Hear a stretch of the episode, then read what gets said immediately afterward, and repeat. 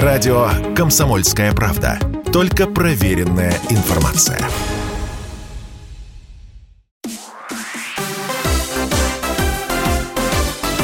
Новости спорта.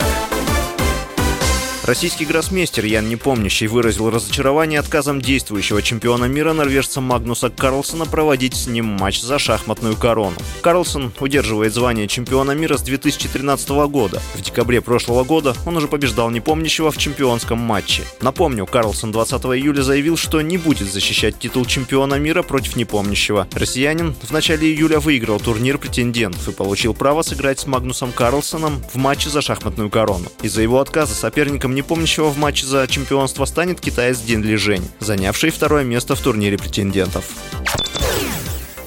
Российский боец смешанных стилей, бывший чемпион в легчайшем весе Петр Ян, осенью проведет бой против американца Шона О'Мелли. Об этом сообщает ESPN на своих страницах в соцсетях. Поединок состоится 22 октября в Абу-Даби в рамках вечера UFC 280. Главным событием турнира станет бой за вакантный титул в легком весе между россиянином Исламом Махачевым и бразильцем Чарльзом Оливейрой. Свой последний поединок Ян провел в апреле, когда проиграл раздельным решением судей Алджамейну Стерлингу из США.